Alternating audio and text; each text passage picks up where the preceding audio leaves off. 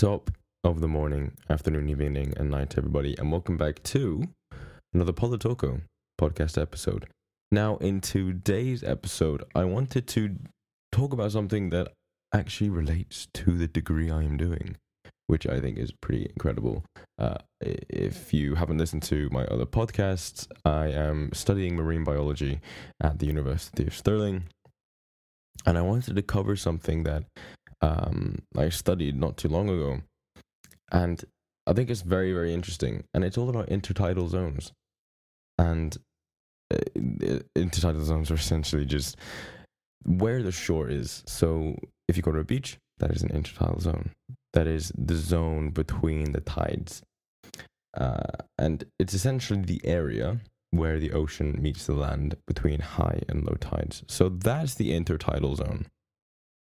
And I want to talk about that today because I think it's very interesting and I really enjoyed learning about it. And I kind of just want to bring my knowledge to the podcast. So, starting from the beginning, life in the intertidal zones has adapted over thousands of years. And it's not just animals, it is also plants.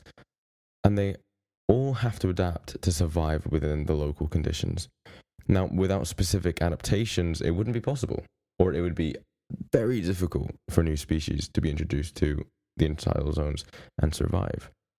So, if I were to just if I were to give a bit of a description about intertidal zones, eh, the intertidal zones are also known as the littoral zone, and they are, as I said before, is the area where the ocean meets the land between high and low tides. And there are three main types of intertidal zones. You've got the rocky reefs, you've got the sandy shorelines of terrestrial origin, and sandy shorelines that are built from biogenetic materials of reefs. Now, although all of these different intertidal zones, gosh, that's really gonna, really gonna get me. Although these intertidal zones have different topography, they are divided into three areas depending on the respective water levels. So, firstly, the supralittoral zone, supralittoral zone, uh, it refers to the area where the tide is at its highest, and it's only reached by the ocean's saltwater spray. And then the second part is the eulittoral zone, which falls dry during low tide, but is submerged during high tide. And this area has so many changes of abiotic factors, which is why a lot of adaptation is needed to survive in these specific areas. And a very important abiotic factor is temperature. So, throughout summer, well, in the northern hemisphere, but throughout summer, as the temperature rises, the salinity of the water rises, and this is because the the water, well, the sea, uh, evaporates a bit. So there's less water, but there's more there's more salt there. So there's the same amount of salt, but less amount of water. So it's more it's more saline. But then during the winter seasons, the um, temperature decreases, obviously, and that decreases the temperature of the ocean, which decreases the salinity because there's formation of ice, which can remove the salt. And then finally, the final zone of intertidal zones is called the infralittoral zone. And that's something that is not affected by the tide because it is constantly submerged. So those are the main types of intertidal zones that is a description of the intertidal zones. And I want to go on and talk about specific adaptations that plants have. So there are many challenges that uh, plants do have to face when living in the intertidal zones. And the main one, I think, is probably salinity levels because there has to be a difference in toleration to the salin- salinity levels. So because of this, there is very loose, but there is noticeable zonation that occurs from the supralittoral zone to the infralittoral zone.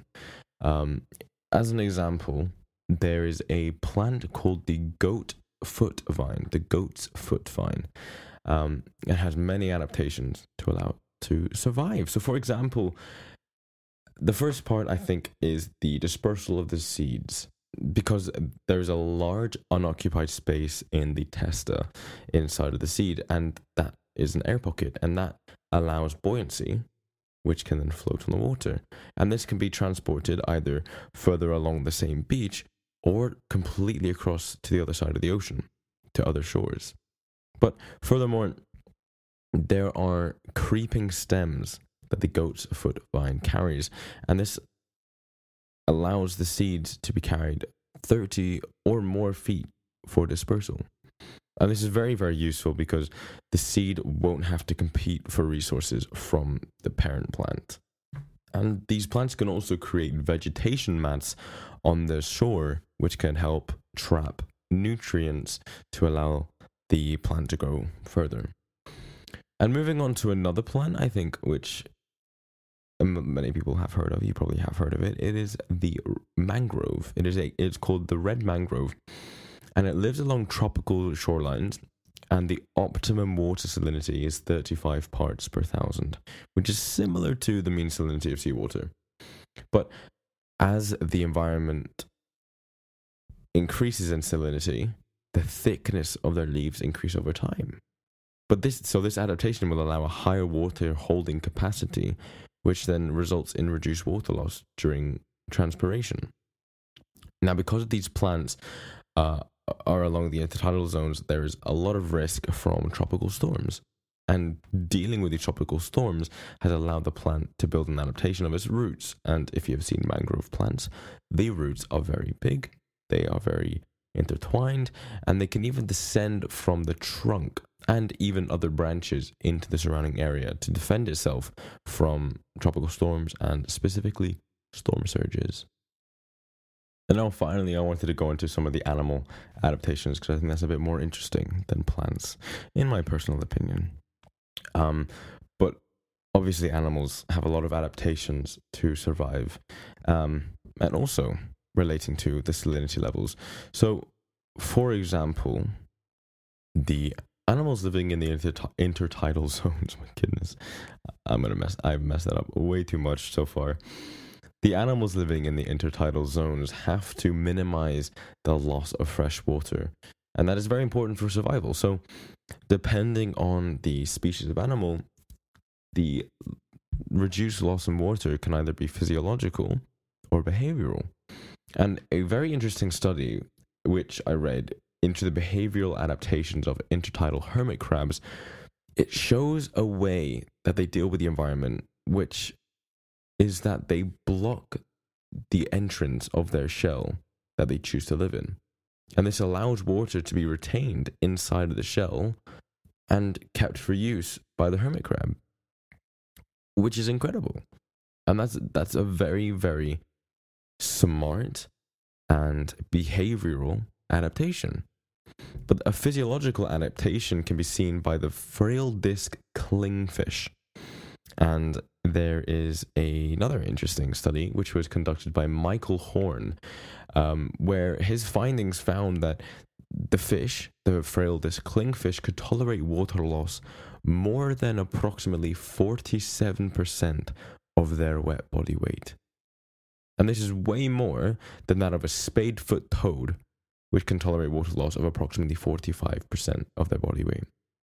And because of the constant changing in tides, this adaptation is very useful and helps increase the survival probability in the event that the tide uh, recedes very, very quickly and that the clingfish is beached on the shore.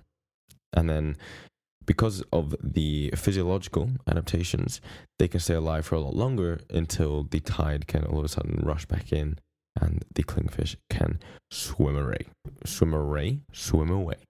But anyway, guys, thank you very much for listening to this episode of the podcast. I'm really glad I could actually talk about something that I'm learning and I'm going to be getting, hopefully, fingers crossed, a degree in in the future. So I really hope you enjoyed that. I found it very, very interesting to to learn about different things and to learn about you know how different the intertidal zones are and how they can change in the matter of seconds and it's just very interesting or at least i think it's very interesting but thank you very much for listening if you did and i will catch you all in the next episode. See you later guys